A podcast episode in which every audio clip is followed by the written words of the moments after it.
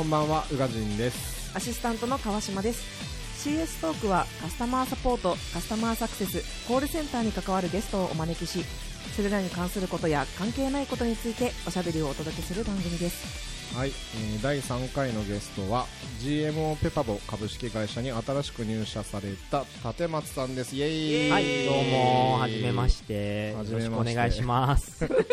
はいはじめましてはじめまして。立松さん、えー GMO ペパボに入入社されたんですか？はい、そうなんです。あの、あの、この2019年1月に入ってから、あの、ペパボに入ったというか、戻ってきたというか、戻ってきたましたお帰りなさいってお感じ帰りなさい戻ってきました。はーい。まあそういうわけでですねあのーこの1月からサクセスチームの方にタコちゃん入ってくれてい。ます、だからまあ出戻りという形でですね。そうですね。はい。そうですね。隔週でやっていくつもりだったんだけどえ違う5ヶ月ぐらい 間空けちゃいました。はい。でもこっからが破竹の勢い。お。はい。お。すいませんあんま不思議な顔しないでもらっていいですか？伝わんないから今。私が私がそんな顔してもそう聞いてるくださってる皆さんには伝わらないんで。あのーでも今回ですねあの非常にいい機材で皆さんにこのボイスがお届けできているんじゃないかと。うん。前回その富樫さんゲスト会の時に結構申し訳なかったのが、あのやっぱコンデンサーマイクの指向性の操作をまず俺が多分間違えてたっていうのと、うんやっぱあれってなんだろうその富樫さんみたいなこの柏手で笑われる方との相性があんまり良くなくってですね。デ ィスってます。いや ディスりか？でもこういうこと言うとあの人結構さ あディスってる すすぐ言うね。もうねもう本当にもう心から愛してるんだけど、そうですね。そうですねこれはまあ誰もが疑う余地もないと思うんですけど、うん。いやだから結構柏手とかがなんかすげえ拾っちゃって部屋の中のいろんなノイズをはい。うんな椅子のギーって音とかで俺やっぱあのなんかまあそういうの気になっちゃうのでいやこりゃいかんと思って結構いろいろ買ったんですよ。だから今えラムがあのタコちゃんが使ってる方は俺もともと持ってたマイクなんだけどうん。うんうんそれと同じマイクをあの千葉の、えーハードオフまで買いに行きましてですねああすごい。ラムが使ってる方はそう。であの俺が使ってるマイクもなその後で買ったんだよね、じゃあ前は一本でやってたんですか？前はあのね USB の、うん。な直接パソコンに挿すような、うん。立てるタイプのコンデンサーマイあーそういうことですがあのーちょっと会社の持ち物に今はなってるやつがあって、あの辞めた人が置いてっちゃったやつがあるんですよ、でそれでやってたんだけどなんかやっぱそのボリュームの調整とかそれぞれやりたくなっちゃうもんだなと思ったんで、うん。これ用のまたこれオーディオインターフェースがはい。これねあの2人だったらはい。俺が持ってたおフルでできたの、これ3本マイクになるとちょっとワングレード上がるんですよ、へだから2か4か8か16かみたいなので、ワンランクずつこう値段帯が上がってくるのね。で俺が持ってるオーディオインターフェースとか、まあ、世にあるちっちゃめのオーディオインターフェースって基本的にその2チャンネルしか使えないので、いちいち買ったんですよこれ。あそれも買ったこれ買ったの。これは4人までいけるやつですか？4人までいけるやつ、でどっちにしろいずれ俺の音楽活動にも使う日も来ることがあるだろうっていう見込みがなければ買えないけどね。将来への投資うん。もうじゃあバンバン使っていくしかない、ねそうだからもうこれからはもうだからちょっともう来週も録音しましょおー来た学習じゃなく各週にしましょおー変わったすぐ変わったおやおやう来週ちょっと空きがないん。だよねそうですねう、ん。お忙しいん。でねそうですねやっぱ外部の人呼ぶのもそれはそれで大変だったりしますよね。だからさ場所の問題もあるでしょ。あ今日ちなみに本日はですね GMO ペパボ、えーうん。赤道ギニアという、えー会議室からお送りしておりますが、はい。熱くはない。な初めてなんで あの社内の人だけでの CS トークは初めてなので、うん。そうですね、はい、でもやっぱりあの第1回第2回がレンタルスペース、うん。あのスペースマーケットをね、うん。はい。あの使ってレンタルスペースでやってたんですけど、まあ、だからまた次回からもちょっとどっか行きましょうね。はい。えっと、そうだ、うん。じゃあタコちゃんの簡単な、職歴から紹介すると、うんうんはい。聞き手さんは分かりやすいのかな？そうですね。そうですね。えっと、僕は、なんか今で1、2、3、4、5社目っていう形に、5, 5回目の、まあ、4回転職して5社目になるんですけど、うん。まあ、最初は、あの、バイマっていうショッピングサイトを運営しているエニグモっていう会社に入ってはい、で、その次に、ペパボ。うん。まあうん、当時は、ペパボーイ。でうん。すね。あそうですね。そうそうアンドコーのやつですね。アンドコーの方に入社しました。で、えーその次にクックパッドに入って、えーそこで大体4年間ぐらい働いてから、えー折り紙っていうキャッシュレスの会社にはいまたペパボに戻った。おっていうので、えー今来てます。もともとタコちゃんペパボいたとはいえ、はいヘテムルうんの CS をタコちゃんはやってて、あタコちゃんってタコ立松さんのあ話ことはい、ですね僕のあ。だ名です。高尾ちゃんだったからだよね。高尾っていう名前で、高尾がどんどんなまっていったら、高尾、高尾、高尾、高尾。そうだね。そうなんだこれ、この話を俺ニューヨークで聞いて初めて、えー、そうなんだって。ニューヨークで聞いたんですねまさかニューヨークで喋る話じゃないあの、俺の地元。地元ではないですねセカンドホームです。あの、ヘテ、ヘテムルの CS にいた時は、はい。俺とラムは、あのー、カラミーの CS にいて、カラミーの CS しかやってなかった時代なんで、ですね。ほとんど仕事上の接点ってなかったんだよね。そうですね。私たちは EC の商材でタコさんはホスティングの商材っていうしか感じですね。も、オフィスもね、物理的に分かれてたから、うんそうだ、結構俺らが分室にいたんだよね。ああそうですね。直接会う機会が逆になかった。そうだね、まあ、だからフットサルの時とか、まあ、前社の飲み会の時とかに、まあ、コミュニケーションは取ってはいたけど、あんま仕事の話ってしたことなくて、そうですね。うんそんなに絡んでなかったですよね。どっちかっていうと、あれだよね、だからタコちゃんが、あのークックにいた時に、うんえークックでゼンデスクの導入をやってて、でうんうんうん。俺はペーパーボでゼンデスクの導入を始めててって時の情報交換が、そうですね。そううんうん。だから割と他社の人っていう、ねとして仲良くなった感じだようんうんうん。ね。確かに。なんかペパボ第1回目のペパボに僕がいた時代よりも、うん。ペパボ抜けてから、まあ、ゼンデスクのことだったりとか、うんまあ、NPS アンケートあね。取りに行くとか、その辺の話とかで情報交換とかね。共有していって、うん。まあ、またこう仲良くなっていった感じですよね。そうね。あのだからそれこそ今でこそ全ラボって俺もタコちゃんも、うん。あの幹事会にいるけど、もともと全デスクのユーザー会で、うん。俺とタコちゃんはこう出会ってるというか 元ペパボなんで知ってはいるんだけど、うんうんうん。そう第1回のユーザー会みたいなところに富樫さんとか、中野さん、うんうんうん。モンテトリーの中野さんとかうん。当時リクルートにいた恩田さんとかが来てたっていうね。そうですね。そこがまあそこでつながって今もそのメンバーみんな仲いいまんまでやまあそうだね。ってますもんね、うん。はい。でまあ、そんなタコちゃんがクック辞めるって時点でも、まあ、実は俺は結構最近、あのー割とスカウティングをする人になってきてる。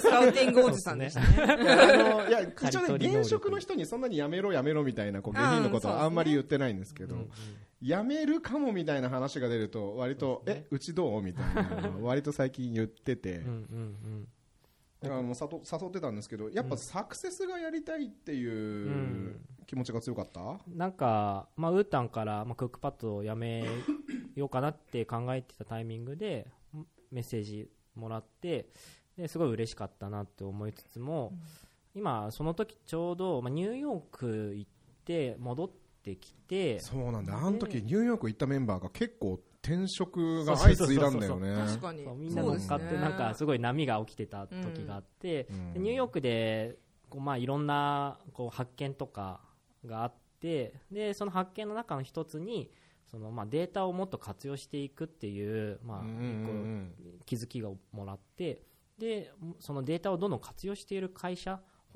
で今まではデータが見れなかった業界だけどそれをデータで見えるようにしてこう会社社会を変えていくっていうところをあのまあ、本気でやっているっていう会社を、まあ、いくつか探してた中に、うんキャッシュレスっていう、まあ、今だと本当にビッグワードみたいになってますけど、うん。まあえっと一昨年ぐらいの時点ではまだまだキャッシュレスってこう走りぐらいだったんで、まあ、そのタイミングでキャッシュレスで折り紙見つけたっていうところがまあちょっと大きかったですね。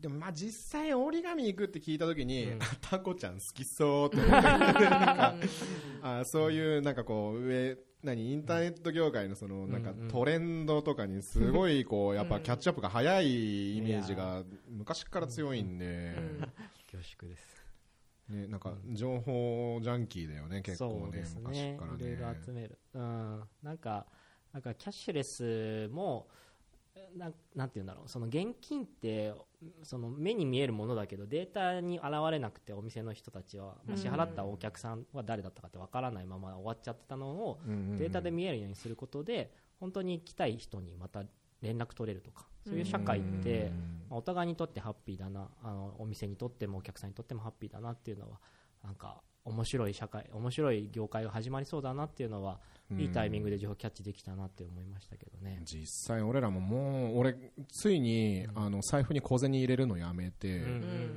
小銭その日生まれもし小銭が生まれてしまった場合は、うんあの貯金箱に全額投入するっていうルーチンにしたんですよ。あでも僕も一緒です、あ本当に、うん。もうあの小銭が入らない財布にして、お財布にはその紙幣とカードだけ、うん。小銭が生まれちゃったら家帰って灰皿にこうたくさん入れていって、はいはいはいはいはいへーたまったら銀行に持ってって、うん。入金したらこの前2万円ぐらいになって、へー小銭も結構ちりつもな俺でもねこの小銭貯金を一体どうするかはちょっと今悩んでて今2つ目の貯金箱がいっぱいいっぱいになっちゃったの、えー、ねこのなんだろうやっぱさ銀行行っても多分2万ぐらいになるだろうってもうなうんうん。うん大体見通しついちゃってるし、うんうんうんで2万さまた口座自分の口座に増えてもさ、うんまあ確かにテンション上がんないじゃんそ,、うですねんなに、だからなんか2人でこの嫁と2人で旅行に行けるぐらいの額がたまるまで、うん。こう貯めとこうかなとかね。うん。今ちょっといいですねそれは、まあでもそ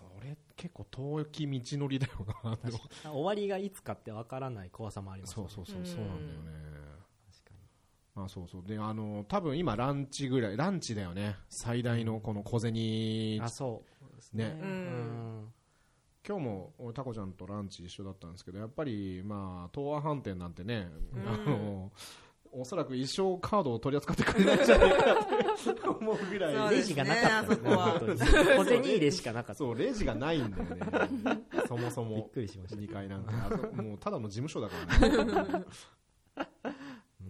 でネパリコがあの、ねクイックペイ使えるようになったんですよ。そうです。スイカとネパリコが。電子マネー系とわあとクレカもいけます。えもう使ってますか？ガンガン。使ってます。あ使ってる使ってる。ですよね。ねネパリコこそ端数めっちゃ出るんで。そう。あー1024円とか。なるほど。ダルバートが1004円だよねそうです税込みで。そうですそうですだから8%になった時の煽りもろに食らっててあの人たち、うんうわうわですね。あの人たち めっちゃ話がそれまくってますめっちゃ話がキャッシュですね。キャッシュレスキャッシュレスそうそうあの小銭なかなか持たんない時代ですからね、あのそうなった先駆けの頃にタコちゃんが目つけるのもなんかすげえ、うん。うん。いやそうですね。まあだからそこで内定もらいつつもうん。でもやっぱりペッパーあクックパッドをやめるのにも結構時間もかかってでなんやかんやで、えー折り紙に入ったのは2018年去年のうん。7月うん。うんとかまでにかかっちゃいましたけど、うん。そうですねそういう感じでいやでも割とねその時俺がしつこく声をかけてた、うん。えーおかげもあってですね、うん。あのまあ、次の転職ってことをタコちゃんが考えてくれた時に割とあの、えーまあ、覚えててもらったというか、そうですね。あのああいう時にやっぱね種まいとけばね。やっぱりなんて言うんだろう。あの時にゆうたんがすごいこう長い熱いメッセージをもらっていて、うん。へえ気になる。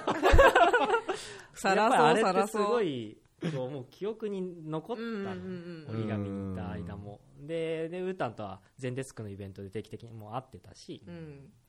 で、まあ、その中、まあ、転職考え始めた時点でいきなり、まあ、一番最初に本当に頭に浮かんだのはあのメッセージがうん。パッときたし、うん。やっぱりこうなんだろうこうお世話になったっていうかこうなんかやっぱ恩義を感じるじゃないけどうん。日本人的なのかもしれないですけど、まあ、そこにまずはこう報いたいっていうのもあって連絡したへでまあ、うちが割とその最初に誘った段階ではサクセスまだ始まってなかったんだよきっと、うんそうにですね。1月2月ぐらいのの話だから、でまあ、今だったら割とそのタコちゃんのデータ収集癖とか分析好きなところって多分前回誘った時より全然活かせそうな感じはあったんですよね。うんそうですね。うんうんあでもこれのポッドキャストでえ立本さんペパボン戻ったの？っていう人もいるかもしれないですね、うん。よくよく考えたら。そうですね、うんなんかまだそのパブリックなところでそうだよね。発表、まあ、別にあえてしてないわけではないんですけど、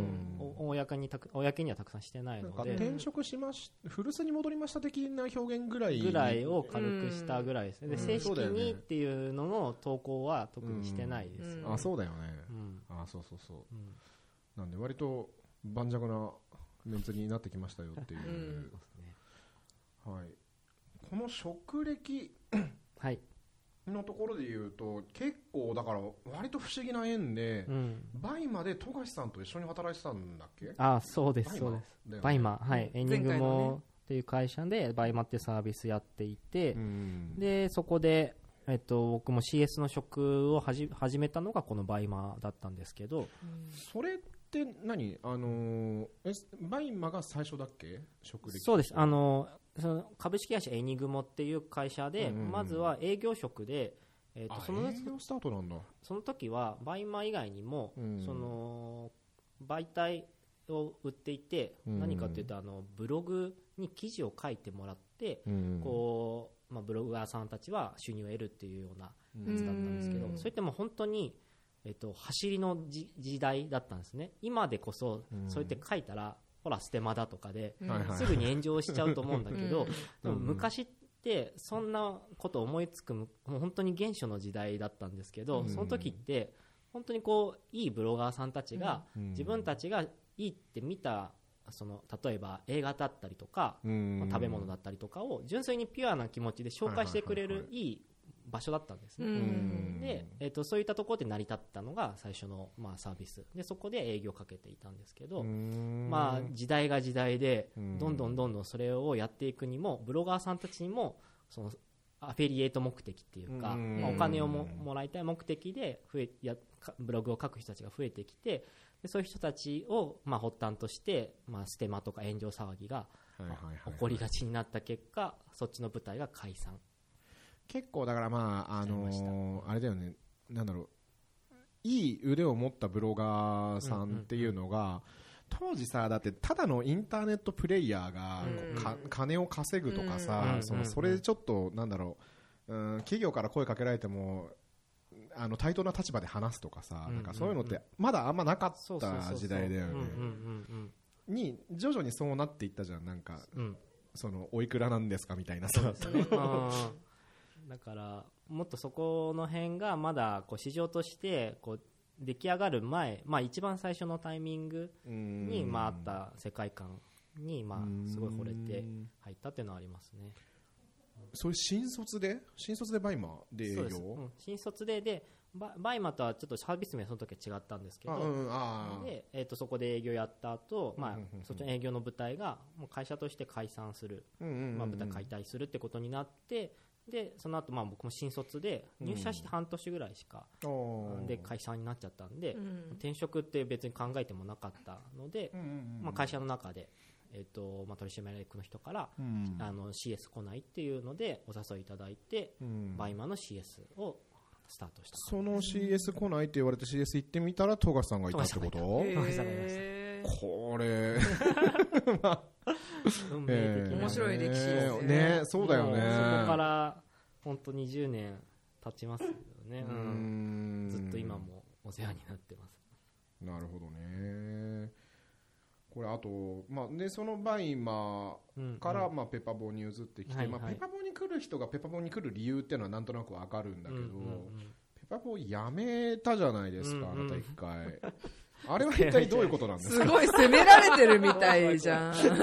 でも僕もあのペパボってあの本当に大好きな会社。うんでえっとまあ、本当に最初、まあ、ヘテムルのサービス携わった時も、うん。辞めたのも、えっと、その時にペパボがえーのそのホスティングのチームがみんな福岡に拠点を移そうっていうことが決まってしまってで、まあ、その時の福岡のイメージで僕も福岡も行ったこともなかったしでまだちょっと東京でこう何かがあった時でも東京の方がいろんな機会が恵まれているんじゃないかなっていう今でこそ福岡に行っても全然良かったなって思うんですけど、ででもその時の自分は結構こうそこでブルっちゃって、うんうんうんあれはでもなんかそういう機会が訪れた時のその年齢とかうん考え方の幅がどこまで広がってるかとかそうあとまあ環境にもよりますしね。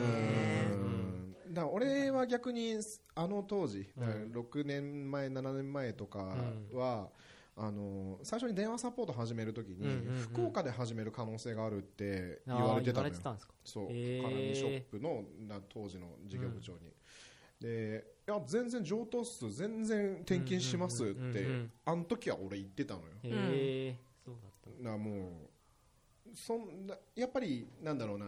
今だったら、うん。まあ、別にい俺がいた方がいいと判断すれば行くかもしれないけど、うん。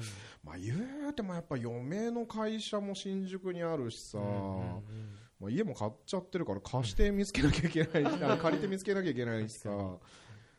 まあでまたねあの他の会社でも働いちゃってるし、うんうんうんうん。ちょっとね今だったら多分断るかもしれないんであー。なんかステージ次第だよねそうですね。いうのってうんステねージとも本当にタイミングうん。ですよね、うん。でまあそこでちょっとブルっちゃって、うん。でまあそのタイミングで、まあ、特にエージェントとかも別に返してなくてたまたまクックパッド、まあ、サービスはもちろん知っていたので、うん。でサービスの、まあ、会社の概要を見に行ってで最初見た時は特にサポートの募集もなかったんですけど、うん。もう一回翌日見たら上がってたんですよ。えサポーートの募集が。うんちょうど出たと思って。運命ですね。でそれで連絡してうん。入社した感じですね。なるほどね、ん。だからペパボは本当に嫌いになって辞めたっていうのは一切なまあそうだよね。でまあ戻ってきてる時点でね。あそうだね。うん。だからあの、なんか会社の口コミサイトあるじゃないですか、ネット上で、うん、転職会議とかね。転職会議とかそういうやつとかにも、あのペパボのことを、まあ、辞めた側としてもまたいつか戻りたい会社ですっていうのを書いたんですかへえ特定しよう。え本当に働ける働く環境としては僕は今も。あでもそういえば何年も転職会議見てないの嫌だなちょっと怖いなあれ結構さ捨て台詞書く人多いじゃん転職会議って。まあまあまあそういうサイトなんだけどさ。うん、だからその、まあ、今ボーカーズっていうのがすごい大きくなってきてですけど、でまあ、そこもやっぱり辞め辞める人が書くんですよね。現職の人はもちろん書けるんですけど、うんやっぱりそういう人たちって会社に物申したいことがあるとか、そういったところを、まあ、なんか公明正大にパブリックな場でうん。言ねえるっていうのが、まあね。いむしろニーズになってるのかなっていうにはきます。よでも俺ちなみにあれですよ。あのーさっきラムとちょっとあの話してたんだけど俺何でもスプシにまとめる癖がもうずいぶん昔からあって、うん。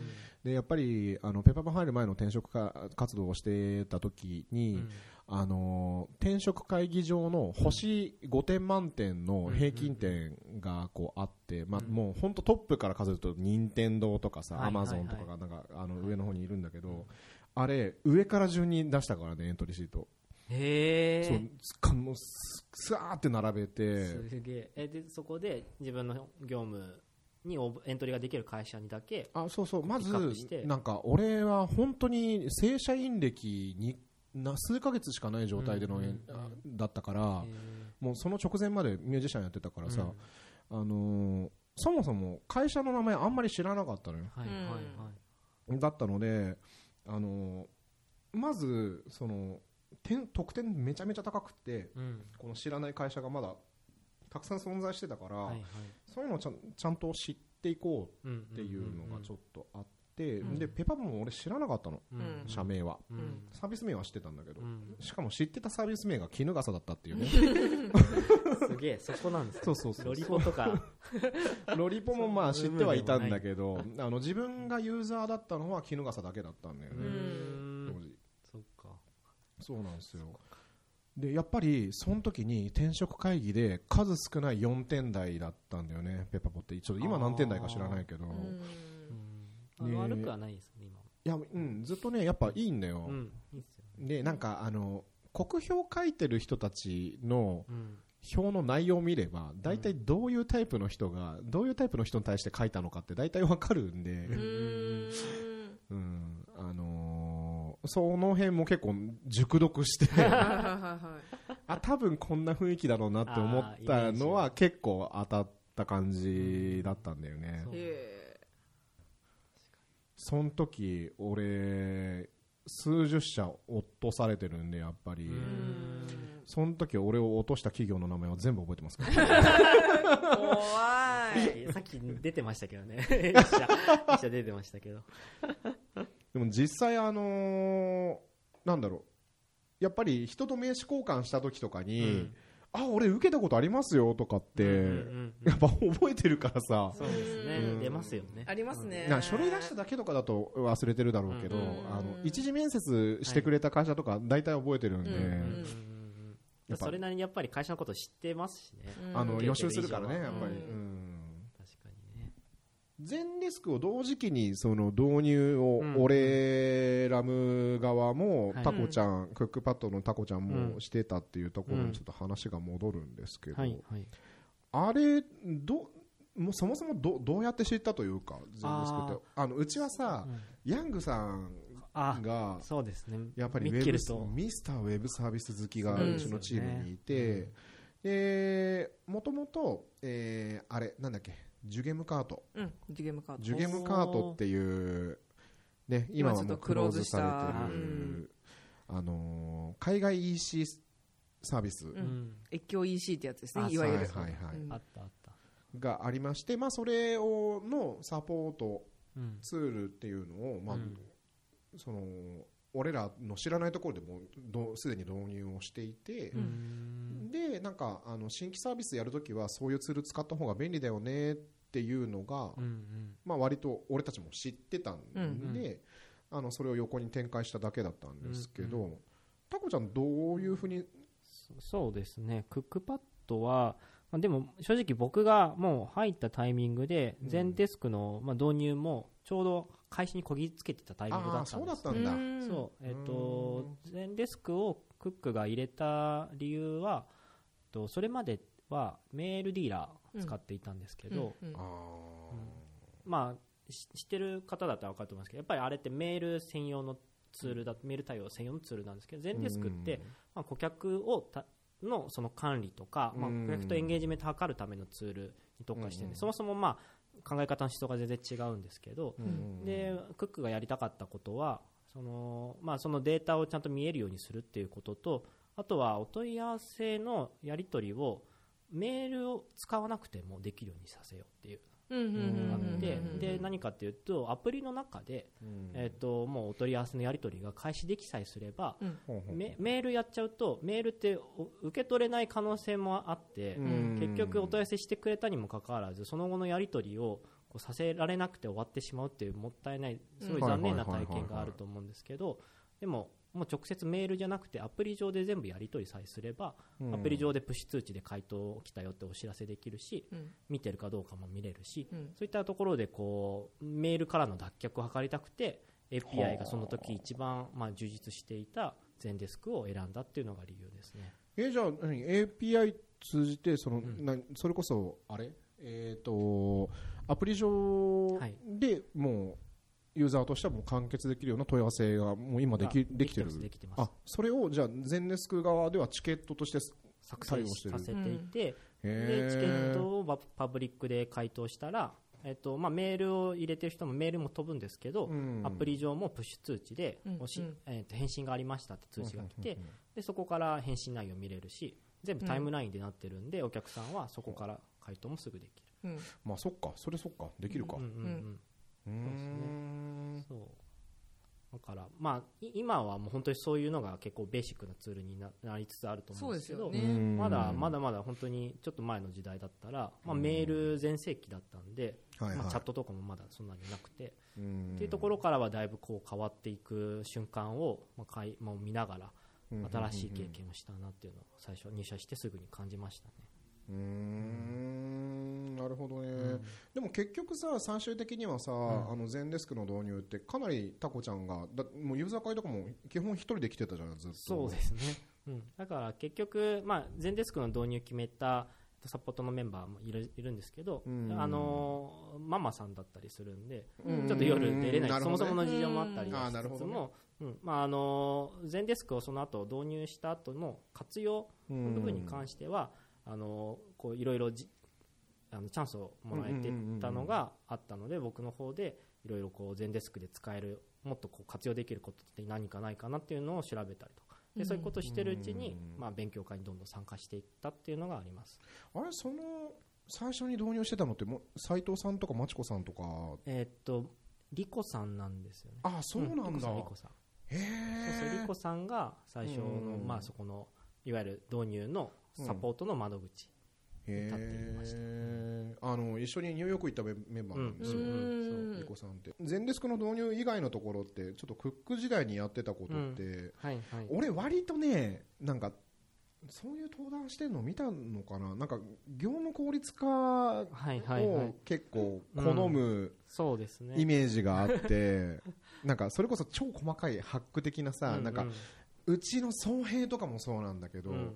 あの人が知らないショートカットとかめっちゃ好きな なん細かいこと言っちゃうと。んんなんかこう別にこうマニュアルとかでも書いてないようなところを見つけては喜ぶようなそういう癖もちょっとあって。なんかありそうだよね、うん。まあ、そうしてるうちにそのうそういうことをするためにはやっぱり時間を作らなきゃいけないわけで,、うん。でそれでちょうどいいなって思ったのが業務効率化のタスクだったんですね、うん。まあ、それ業務効率化できれば時間も作れるし、うん。そもそも自分が好きななんかこうニッチなこうハック的なものを見つけてこれる喜びっていうのもあって、で細かい業務効率化タスクっていうのを、まあ、自分たちで見つけていっては改善していったりするのが、うん。まあ、クックパッドの、まあ、サポートの業務以外としてもよくやっていたことでした。なんか、例えば簡単なもので言うとえっとシフト制であのクックは、うん。まあ、サポートってメンバー動いてるんですけど、まあ、そのシフトの表組が、まあ、スプシでスプレッドシートで運用していて、はいはいはい。でその辺で、まあ、休みの日が誰さんがこの日休みとか、まあ、入力した後、まあクリックすするボタンを、まあ、スプレッドシート上に用意してでそれするだけで各自のス Google カレンダーの方に休みですっていうカレンダー情報が自動的に連携されるようにして、まあ、楽にしていくっていうのをやったりとか、すごい。うん、シフトでももっとさ、うん。ななぜか異様にテクノロジーが入ってきてないそうじゃないですかシフト組って、うん。超難しいみたいですよね、シフトの。だからエレベーターのプログラミングじゃないですけど、本当になんかシフトの調整ってやっぱ祝日本って祝日の文化もあれば、まあ、その朝休憩朝朝の人と夜の人とかうん。の調整もあったりして、まあ、だからそれ専用のそのサービスも出ているぐらいそうだよね。でそれ専用のサービスっていうのがなんかこういうのって大体さ意外となんかないように思ってグールとあったりとかするじゃん。で確かにあるはあるんだけどなんかやっぱりシフトって検索するとどうしても飲食店その24時間で回してる飲食店だったりとかなんかもうちょっとシンプルなものその俺が当時自分のチームで回してたシフトに適切なものってないのかなって有料も含めてうん。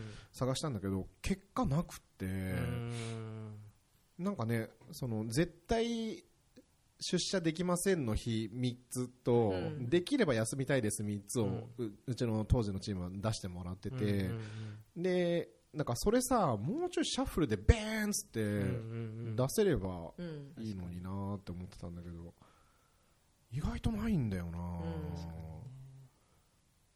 ー、頑張れば作れるからかな。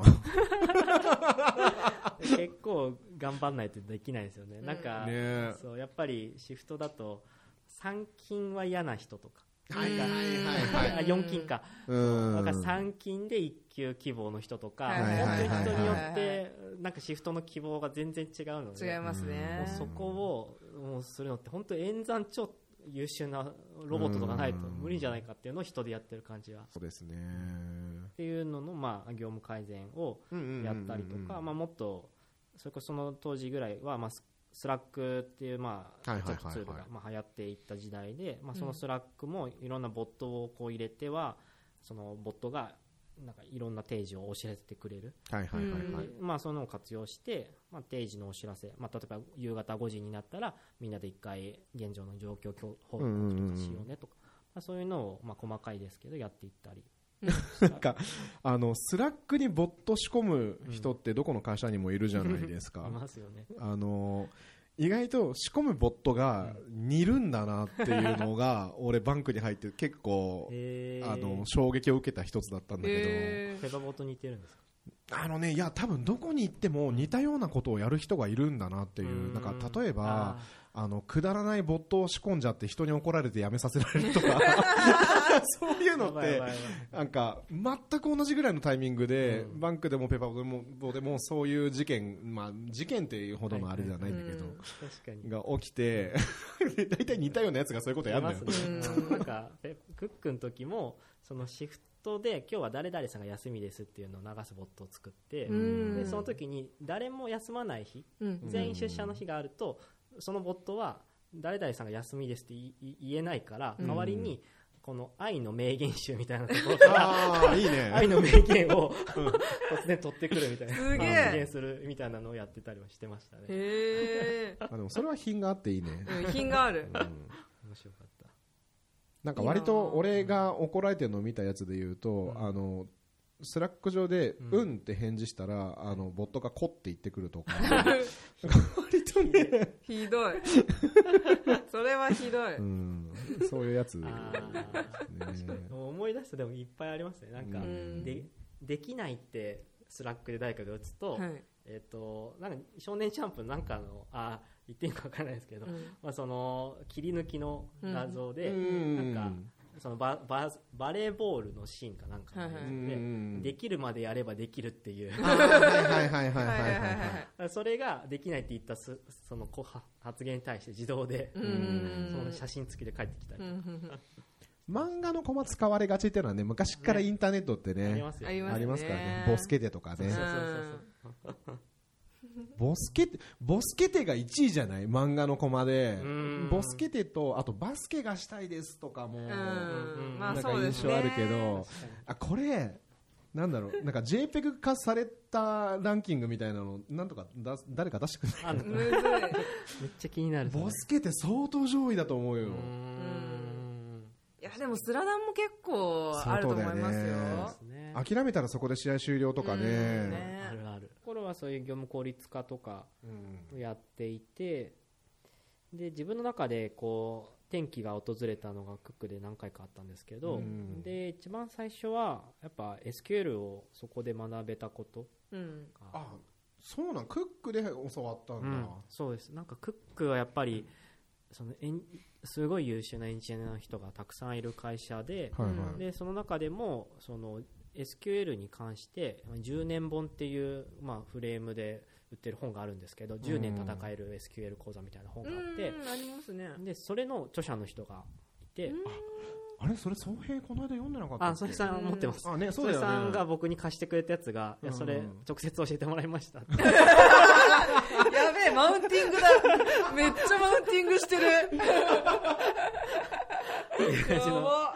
でまあ、それぐらいそのあの SQL を学べる、まあ、いろんなこと質問も本当に受け付けていただけた本当にいい人がいて、でそこでかあの僕のチームでみんなで SQL 学んでいこうっていうので、SQL を学べたっていうのがまず一つすごい大きくて、で、まあ、その結果、まあ、何ができたかというとやっぱりお問い合わせ通常は対応して終わってでお問い合わせの満足度でしかサポートの,、まあその力量とか、まあ、その KPI とかって設定今まであんまそれぐらいしかやれなかったものが、もっと突っ込んだ KPI 設定できるようになっていって、要はお問い合わせのデータとその人の実行動データとかを直接付き合わせ SQL 使ってたあの売ることでできるようになれば実際にお問い合わせした人がその後ちゃんと解決したか。例えばログインしたいってお問い合わせがあった人に対して本当にその後ちゃんとログインできたよねっていうのの確認までを自動で取れるようになってまたさなんかあの CSAT、うんうん。えー顧客満足度うん。ってあの昨今やっぱりな昔はさ、やっぱそれを指標にするしかないよね CS はみたいな風潮ってあったと思うんだけど、うん昨今もうあれ単独では KPI になり得ないみたいなのって割ともう定説になってるじゃん、うん。結構もう健康指標レベルにね、近いですよねそうよね。うまく動いてるよねっていうぐらいに、うん。でやっぱりもうあれって90%超えるとさ、ん。ものすごいそのカーブを描くじゃない？ですか、もうこそこよりもう。先に行かないようなさ、あの逆逆二次曲線みたいなやつになるじゃない、うんうんなんで、あのーだほぼ時を同じくして、うん。俺と宗平とラムが、あのー SQL を教わり出したおおほぼ時を同じくして多分その頃なんだよね、多分一昨年だっけ。そんぐらいですね。ね、毎週水曜にさや残ってましたね。そう、はいはい。放課後残ってあの教えてもらってみたいな、えーシンクロしてましたねね。うん。時期的にもいやでも実際そうなんだよね。あの多分 CS の人ってうん。なんか、うーんどうだろう。綺麗に言ってしまえばその問い合わせ返信ってのもいろんなスキルが必要なんだけど、うんうんうん一方でそれってさあのスキルの定義になんだろうがっちりはまるものではないじゃない、その接客スキルとかっていう,、いう言い方があると思うんだけど、うんあれってさちゃんと1から10まで教わって、うんあの誰もが10になれるものかっていうと違うんじゃん、そうですね、うん。結構先天的なセンスとかでどうにかなってるところがうん。多々あると思う、うんだから誰にも何も教わってなくても接客最初から上手い人ってのもいるしさ、だからちょっとスキルと呼ぶにはなんだかなっていうものがあると思っていて、うん。でそういうものを武器にしている職種だからこそ、うん。じゃあそのスキルがある程度もう、あのー、OK だねっていうラインになった時に、次何を身につけたいかみたいなのって、うんうんうん。ずっと右往左往してきたい印象があるんだよね。でちょっと前だからうん。5年前、7年前とかだったらあのみんな HTML って言ってた時代があったと思うんですよ、うんうんうん。確かに。ヘテムルも僕も入ったりもそこだったりしましたね、うん。そうだよね、なんかでややもするとその CS にいる人たちが腹の底でどっかでいつかデザイナーになってやるって思ってるみたいな時代がきっとあったと思ってて、でもなんか、あのーそれが実際デザイナーになったになった人たちっていうのもたくさんいるはいると思うんだけど、あんまり多分うまくいかなかったんじゃないかなというふうに思ってて。で俺らもだそういうのも教わったじゃんデザイナーの。うん。なんかいろんな人に。うん研修講習みたいなやつね。ね。やってもらってね。あの CSS のそのスタイルシート書き始めたあたりからだんだんさ、うん。こうなんだろう応用していくのが難しくなってきてこう頓挫するんだけど、うん。なんかついに見つけたなっていうか SQL って、うんうん。あの要するに実務と立体化するスキルじゃないと、うんうん。こうスキルをキープしこう、うん。貯めていくのがそうですね。無理なんだけど、使わない使えるかどうかですよねね。本当に業務ででもやっぱり日常的にやっぱ気になることを調べるってもちろん、うん。ね気になることなんていくらだってあるうんうんしさ、うん。うん、なんかようやくそういうこれですよってだからなんかあの次何勉強したらいいですかねって言われた時にうーんってなってちゃってたんだけど、うん。ようやくだから一昨年ぐらいからああそれはぜそう思うんだったらぜ絶対 SQL だよっていうふうに言えるようになってきたなっていう。僕も同じタイミングで SQL うん学べて、まあ、やれる仕事のやり仕事のまあ業務の幅が一気に変わった、変わるよね、うん。置いたいデータが目の前に急に見えたっていううん。感じでこうかパッと開けた感じがすごいあった。いや不思議なもんでさ、あの SQL を学ぶと、うん。あの顧客の数が増えるんだよ。あの、うん。それまでさ、うん CS にとって顧客って、はい。お問い合わせをしてくださる方だけだったのが、そうですね。SQL 学ぶとう全契約ユーザーに広がるじゃん。全然違いますよねね。向かう視点が全然変わっていってうん。だから僕もクックパッドで、まあ、そのお問い合わせの人たちの後追いっていう使い方ももちろんし始めたんですけど、うん。それと同時にそのクックパッドの中にもいろんな機能ってたくさんあって、うんきっとこの人たちまだ使ってないけどこの機能この機能使えばもっとクックパッドをこうより使ってくれるようになるんじゃないかなっていう仮説のもと、そういう対象者に向けて、えー、とクエリで対象者抽出してうんうんうんうん。でその人たちに適切なこの機能ちょうど今使ってくださいねっていうのをこう適切なタイミングで投げるっていうような施策とかもできるようになったっていうのもうんこうなんか仕事の幅が一気に変わっていった瞬う間んだったな SQL やってよかったなって思いました。うん。だまさにそうだね。なんかお客様の顔が見えるようになってきた感、うんうん。印象というか、まあまあ、実際に顔は見てないんだけどもさ、うん。あのーちょっとそれまでとはお客様っていう存在がなんか変わるよね。そうですね。な分析ができるようになるっていうのは、だから実際に本当にそのペルソナとかうん。カスタマージャーニー書いて、うん。でこの人たちがいつこういう気持ちになるんだろうかとか、うん。いつお問い合わせするんだろうかっていうのを本当にこう明確にし頭をこう整理できたようになったっていうのも、うん。そのうん。まあ、本当にきっかけは SQL ですね。うん。なんか多分ねカスタマーサクセスて、まあ、バズワードになったわけじゃない、まあ、去年が元年って言われてますけども、はいうん。あのーまあ、もしかしたらねカスタマーサクセスってわーわー言ってる人たちはみんな SQL かける上でそういうことその分析が重要だっていうことを認識して分析をした上で言ってるのかもしれないんですけどもしそうじゃない人がいるんだったらなんか顧客を分析するっていう視点を持つ方がなんか先だななんてちょっと思うんですよね。そうですね。まず自分たちのお客さんをまず知る。うん。というところでは、まあ、ジャーニー作るももちろん重要ですし、んでそれを、まあ、そのジャーニーから導き出せた仮説を裏付けるためのデータを SQL で見つけていくっていうのも、まあ、両セット必要だったりしますよね。うんうんうんそうようん。ね NPS とかもやってたってさっきちょっと。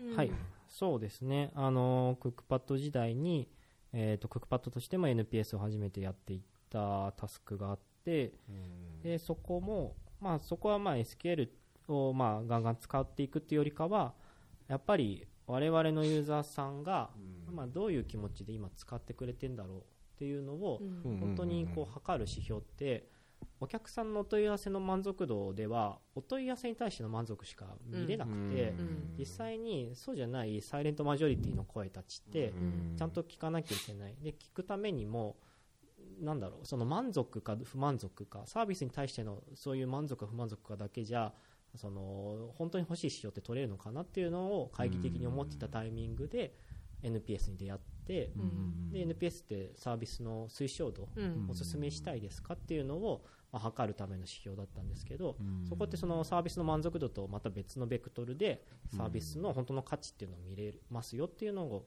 まあおまあ、勉強して NPS 始めていきましたね。実際取ってみてどうどうだった、うん。いやなんかどうだったっていうのはあのー NPS ってやっぱその、まあ、去年はカスタマーサクセスだったけどその前って多分 AI チャットボットだったじゃないですか、はいはい2017か、うんうん。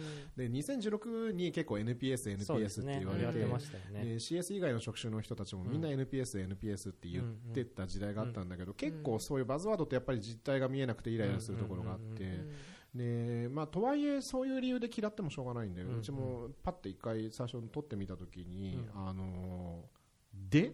っていう。いやそうですね。多分う NPS ん取った人誰もが最初この何マイナスいくつみたいな数字が出て、でってなるっていう経験をそうですね。した人多いんじゃないかな。なんかあと僕ら僕の方で学んだ中で NPS って2種類大きくあって、トランザクション NPS とリラあはいはい。リレーショナル NPS っていうのがあって、であクックがやってるのはリレリレーショナル NPS という方なんですね、で何が違うどのタイミングで？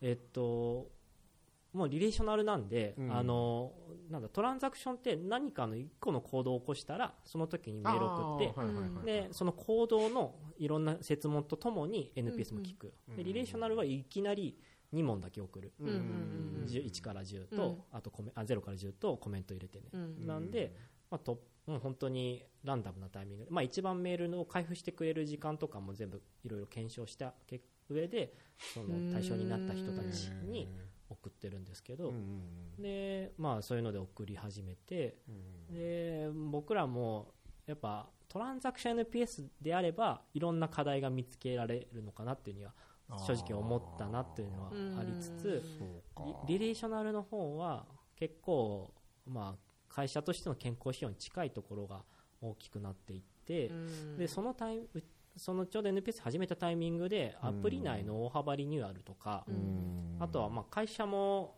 あの業界的にこう代表が変わったりとか、うん。そういう時代があったんですけど、まあ、その辺の業界の動きとかとの相関性とかもちょうど逆に言うと取れたんですね。はいはいはいはいはい。だからそういう意味ではすごい有益な結果をもらううんもたらしてくれたなって思いつつも通常営業している場合の NPS のリレーショナルの方ってやっぱりこう健康指標に似たものになっていくのかなっていう気は、俺ねどっちかっていうとトランザクショナルの方に対してやや批判的なんだよね、うん。俺リレーショナル派で、あのーっていうのも、あのー多分 NPS も CES とかもそうだと思うんだけど、あー自社内の平均値にはあんまり意味を持たないかなって思っていて、どっちかっていうとそのセグメンテーションだ要するに自分のお客、えーサービスのお客様っていうのを分類した上で誰より誰が低かったっていう相対的な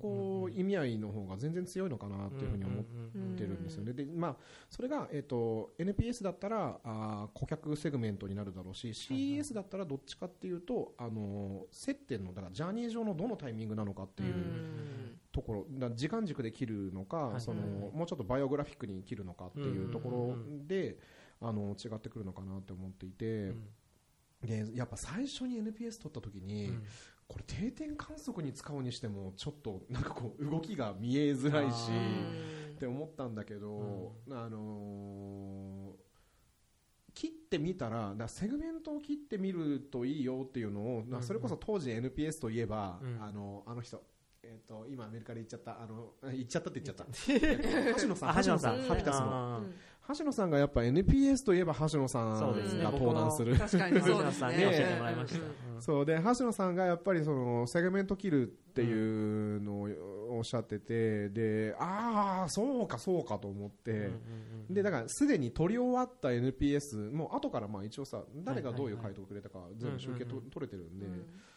後からセグメント切ってみたらあなんだよ面白いじゃねえかと思って、うんうんうんそうですね。それこそ絡みショップでいうと、売り上げ低い店舗さんと売り上げ高い店舗さんでどれぐらいスコーリングに差があるかとか、あと問い合わせをしたことある方とない方だとどういうふうにスコアリングに差があるのかとか、うんそのいろんな仮説あれ？じゃあこれ調べてみたらどうなんだろうか。もう次から次にへと出てくるんだけど、やっぱ相関するものとしないものがくっきり分かれたのが、うん結こうやっぱね俺も分析好きだから、終わらなくって。なんか。ね詳細によって違うんですかね。どうなんだろう。まあカラーショップとかは結構そのうん。のなんだろうページの繊維だったりとかってもうみんなバラッバラですし追い切れないんですけど、まあ、クックパッドとかだったらわりかしこう何個かああの、まあ、ステップだったりとかは分かりやすいのかなって思うんで、まあ、詳細によりきりのところもあるかなっていうのはちょっと思いますね。それで言うともしかしたら NPS より CS 取ってみた方が面白いかもね、うんそうですね。そうですね。なんか割と行動が決まるわけじゃない、うん。あの結構ジャーニー通りに動くパターン、そのティピティピカルな動きをする人が多分多いよね、うん。きっと、うん。あのサービスだと、だとするとそのおそらくそのストレスなくん。その動線を歩いていけるかっていうのがものすごい重要になると思うんで、あこれめちゃめちゃ今こんなんていうの？ななんていうの？あのアカデミックな そっちに行きまいしたね。やいやいやでもわりかしこういうの多分も欲しがる人は多いと思いますよきっと。まあ、だクックは結局クックってすごいところはあのもうなんだろう社員全員がユーザーを主語にして語れる会社だったんですね、うん。だからもうデザインもなんだろう全員がこうそれぞれジャーニーちゃんと持ってて、うん。真実のジャーニーっていうか。だから混乱がないんですよね、うん。レシピを探して決めて作り上げて作れポを送るところまで、そういう意味ではなんかこう結構こうスムーズにことが進む、それでもだから NPS 自体ものすごい高いんですよ。もうプラスの値でも2桁超えてたりするんで。すごい。本当。うん、だからかなかなか聞かないけどね、うん。だから本当にかいサービスとしては本当にユーザーに愛されてる、本当にサービスでただその中でもやっぱりそのディズニーとか、うん。NPS のもう50とか60いってるうん覇者がいる,、あいるんです。けど、まあ、そんなところには遠く及ばないので、でもそれでも改善していけるところをまあ探していく、まあ、その時に使わせてもらいましたね。うん。そう。でもニューヨーク行ったメンツがその後のキャリアチェンジが、えー、と激しくって、ん。えー同じ会社の同じ場所にとどまってる人が多分一人もいないんですよ、うん中野さんも CS から離れたそうですね。でしょ、うん。ウォンテッドリーはい中野さん、で、えーエウレカ安信さんはあの、うん。執行役員になった。そうですね、で、えーアイケアの富樫さんは転職をした、ん2回転職しましたね、うんうんニューヨークから帰ってきて1回2回転職してるやばい。そうですね。タコちゃんも1回2回一回二回転職してる転職した。んで小川君も、えーい二回？一回？あいやいやいやあのあれはもう DMM DMM いたんです。だからい転職してるし、うん。で俺はあの降格してると。いやもっと言い方あるじゃん。そうですよね。自ら。オチにしちゃダメですよ。そうですよもっとそうありますよね。あの他の会社で働き始めてそうですよね。CS 顧問ですから。ね。うん。やっニぱなんか。ューヨークってこう考えるとやべえ街だね。皆さんも行ったらどうですか？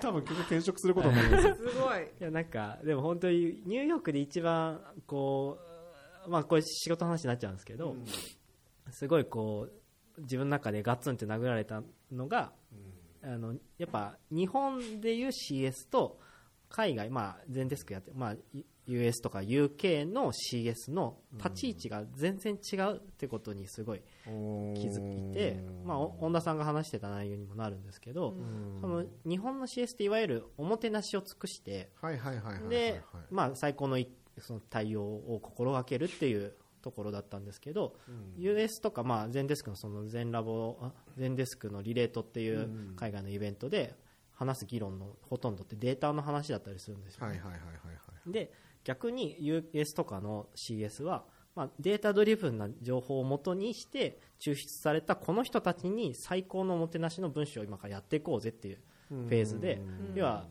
なんか逆転してたんですよね、日本はもうおもてなし最高にやることをまあ長けてたんですけど、逆に言うとデータの方は全然ないがしろになってしまっていた、うん。でも US は今からおもてなしの方、まあ、最高の顧客体験を提供していきたい、でそこのギャップにびっくりしてだけどそのデータでやっていく業種こうやり方のこの未来とかその辺をすごい知ることができたのが、まあ、ゆニューヨーク行ってすごい良かったなって思った体験です。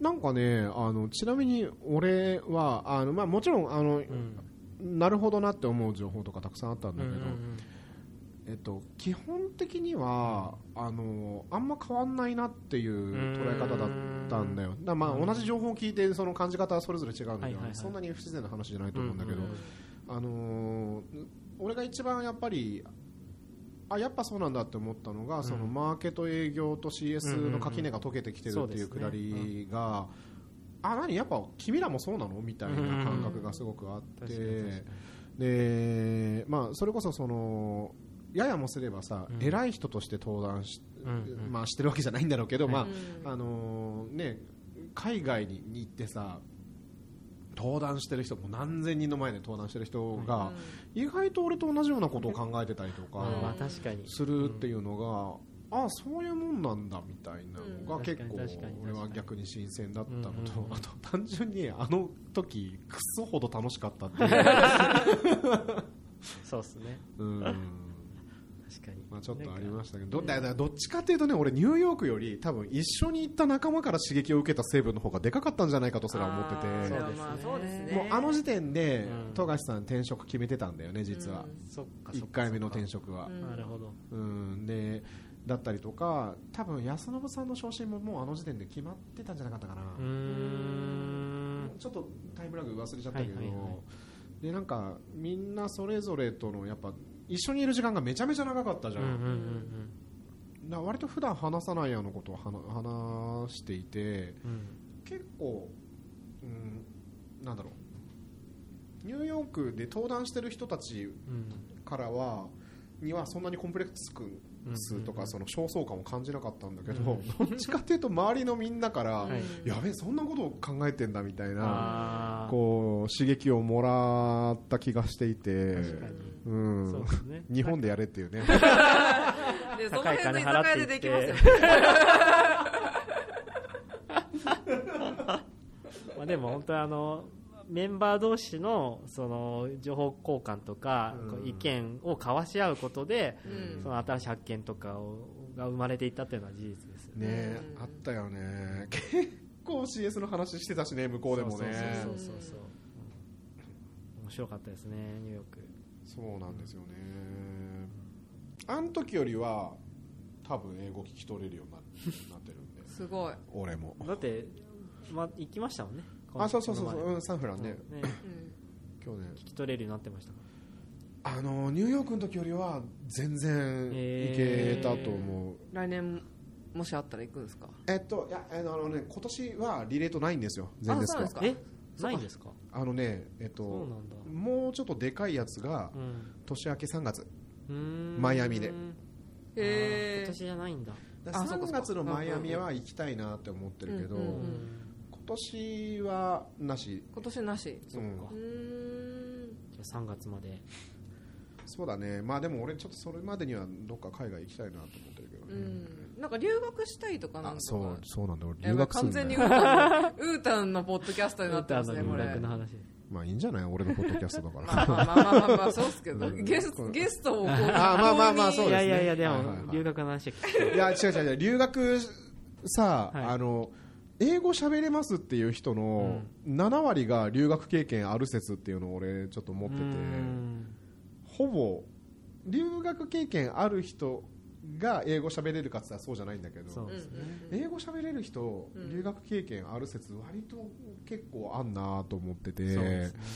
うん。強いですね。やっぱ何かしらこう英語に浸かる時間をうん。投資してる人たちやだってさ、うん。勉強続けてるって言っても俺1日1時間未満なの、うん。1時間未満っていうか本当20分とかしか続けてなくて、うんうん。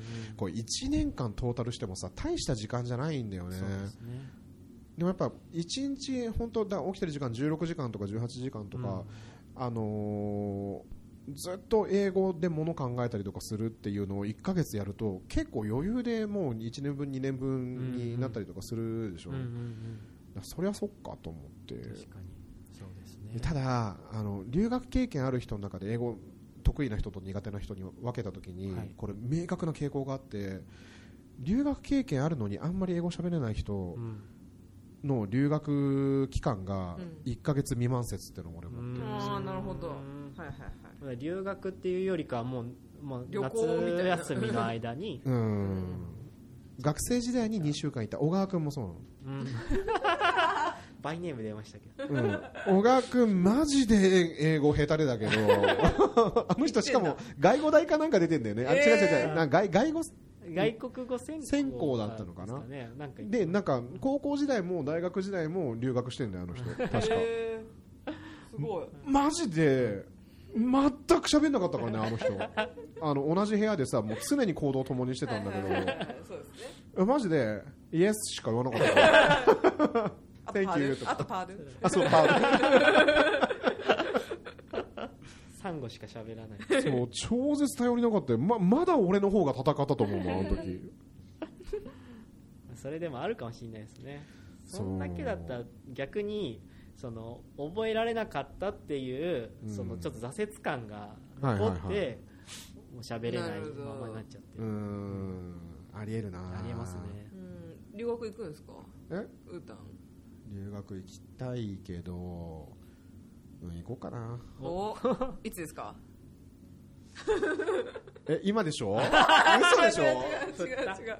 その振りじゃないですあの期限のない目でもさ標はないんで。今年さ GW 長いじゃないですか。GW 長いですね。10連休ですね。10連休じゃえんそうなのそう今年の GW やばいんだよ。うんえ知らないんです知らなかい知らない、そうだった。GW だけじゃない。夏休みも確か長いんだよ確か長いですよね。えであそこ使ってまあプラス有給でみたいな感じです。うん。ところがほらお俺今年12月出勤しないじゃん。あそうですね。なんかそんなこと言ってますね。ーあそうなんだ。あの勝手に言ってるだけですあの俺が勝手に言ってるだけなんだけどあでもちょっとイノベーティブな話はやっぱり CS トークではたくさん紹介するんで、そうですね。あの今年俺が企んでるイノベーションについてちょっとお話していいですか？俺ちょっと37、38、39と3年連続で、あのー12月に風邪ひいてその風邪がいつ治ったのかよく分かんないみたいな、まあ、一応熱下がったから会社行くか。うんまあでもなんか体調悪いなみたいな。うん。調子でそうあの仕事をしてて。で結局ずるずるずるって社員旅行まで流れて、で正月にまた熱をぶり返すみたいなのを3年連続でやっててなんか結構体弱ったなとか思いつつも、なんかこの体と付き合ってかなきゃいけないんだから12月働いちゃダメじゃんっていう逆転の発想が生まれてて。もう12月は風邪ひくから。あそうそう。あのそもそも寒いのに頑張って働こうとするからこう、ね風邪ひくわけで。11月末をもってうん。仕事おしまいってうんうんうん。しようかなって思ってんのだから11月末までに俺はその下期の目標を達成しなきゃいけないし、はいはいはい。あのーまあ、わかんない。もしかしたらそこから先ねちょっとそのリモートで会議にちょいちょい顔出すぐらいのことはやるかもしれないけど基本家から出ないっていう作戦を今年は試してみようかなっていう。えじゃあ逆にその期間海外行くのありなんじゃないですか、あありかもね。うん。あ暖かい地方行ったらいいんじゃないですか？やっぱ寒いから体調崩してる説オースト？リア？やラリア？でもオーストラリア全デスクあるからね。あそうですね。てかうん。なんだったら日本から問い合わせたと問い合わせの返信は、オーストラリアから返信されてる。んで、ね。メルボルンだし。そうメルボルン。ありだな。お働いちゃいます？来年の12月にメルボルンに見学。メルボルンで メルボルンメルボルンで だんだん酒が回ってきてる。メルボルンでリモートワークするとかっていうのもありかもしれないね。はいはいはい。いいですね。いいじゃないですか、うん。あそれありだな。まあ、それだったらなんかまあ。で向こうで風邪ひいたら面白いけど。それ面白いね。土地関係ない。本当に12月に風邪ひくっていう。もう体内時計的な感じで寒さ関係なかった。寒さ関係なかった。えーでもまあそれはなんか面白そうですね。ねそうだよね。しなんか会社へ交渉はしやすそう。うん。でもちょっと12月は遠いな。なんかもっと早く一回海外にちゃちゃっと行っちゃいたい気がする。そうですね。うん。そう。じゃあゴールデンウィーク GW そうだな。GW 行っちゃおうかな。で どこですかね。ゴールデンウィークのことを GW ってもうずっと前から歌言ってるんですけど。俺多分ねこれ高校時代から言ってる。なんですか。GW って言ってるの初めて聞きますよ。うん。わかるけど。うんわかるけど。文脈的にわかるけど。うん。うん。でもかっこよくない？GW なんか多分世代的に俺はジジーブラと KW 社員をカリスマだと思ってる世代ああなるほなのでど。ああうんなるほど。多分音が似てる感じ。そうだね。GW 言いたいだけで。GW Yeah なんか僕のでもペパも戻ってきて、うん。あのスプレッドシートのことをみんなスプシスプシって言うじゃあない、はいはいはいはい。あれちょっとこう耳なじみなかったんで。ああでも私も使わないですよスプシ。え？うん。じゃあ誰が言ってる？なんかよく聞くんですけどね。ちなみにバンクの子たちはスプレーって言ったりすあるえい なんかなんか変な感じじゃないイントネーションおかなんか間違ってんの上等でエクセルって言うっていう説もあるんだけどまあまあまあまあそうです便宜上みたいなところは。に確かに。あるけど。まあそうん。スプシっては久しぶりに久しぶりって聞いて、まあでもうん。使う一部は使ってねますね。使ってる。うん。スプレッドシートって言いづらいんだよね。ああそうっすね。うん。まして何？あのーパワポじゃないやつ。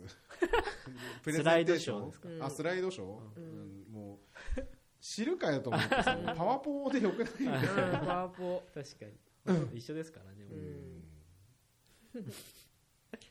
あれこれどうやって締めるんだっけ？いやそうですよ。あのそろそろ取れ高的には結構いい感じなんだいいけど頃合いですけどね。どう締めるんだっけ？なんなんか曲いやあ曲とかやってましたっけ？そうだ。なんか 印じる方式でえー、どまあ次回のなんかアナウンスとかあなんか宣伝したいこととかありますか？そういうあなんか なんか普通のラジオっぽくないですか？なんか最後宣伝しあーねてそうだね。で曲紹介して終わるみたい確かに確かに。じゃあ僕のおすすめの一曲 歌の曲じゃ歌の曲をないですね。紹介するそうなんだよね。そこは俺の自作自演なんで。曲はね。まあ、あとはまあなんかリレとーなんか次回のゲスト指名していく方式とかどうですか？あ指名性ーだからさあのリアルテレフォンショッキングみたいな、はいはいはい。だからもう今タコちゃんがじゃあじゃあ誰々って言ったら俺は頑張ってその人にアポ取って。そっからアポ取る。ううん。テレビショッキングね事前にもねねいやまあねあれは出来レースだって。うん。断られたことが1回しかないんでね。あれ明日空いてるかなっていうのに。これ断ったの志村けんなんですよ。えやばい。か言いますよねそうね。うんそうだから指名はなんかの来てる人が指名して。ああそれでも面白い。逆になんか俺ら考えるのが1個減っていいかも。うん。で終わるみたいな感じにあする無理だよ香取慎吾とか言われ やばい。えー、考えてたのに。まあまあまあ今日今これ今私が思いついたやつなんで次回以降でもいいですけどもしタコさんあじゃなんかいやあお友達障害。あれ小川さんは出たんですけうんもう出てる。第1回あのね目ど新しい。小川君もう一回出したら相当トゥーマッチだよ